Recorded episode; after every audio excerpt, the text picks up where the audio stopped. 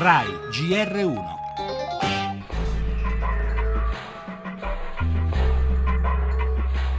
Sul tavolo c'è una bozza di documento, ma è un testo voluto dalla Germania durissimo nei confronti della Grecia, con condizioni pesantissime. Sono condizioni umilianti e disastrose, dicono fonti del governo greco.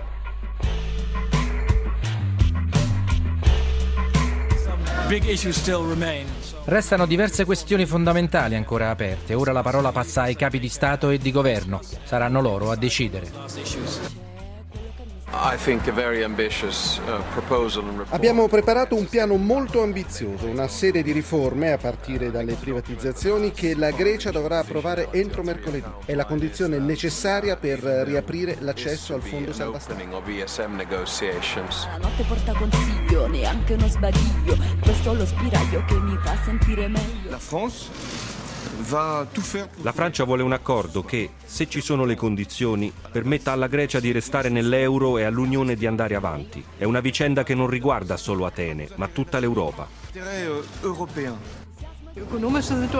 La situazione è estremamente difficile. In questi ultimi mesi è andata perduta la moneta più importante, la fiducia. Non ci sarà un accordo a tutti i costi.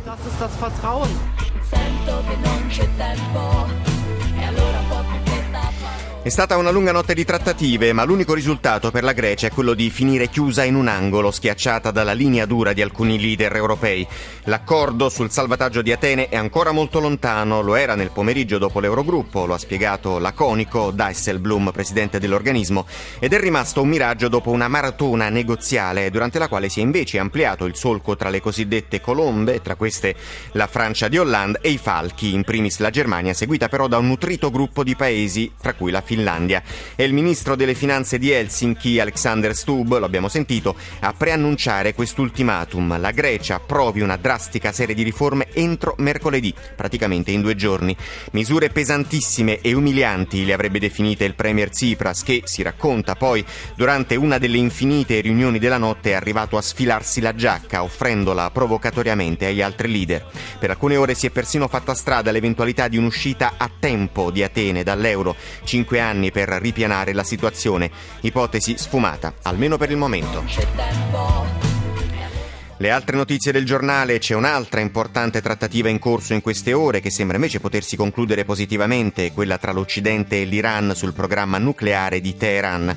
Ancora la visita del ministro degli esteri Gentiloni al Cairo dopo l'attentato al nostro consolato.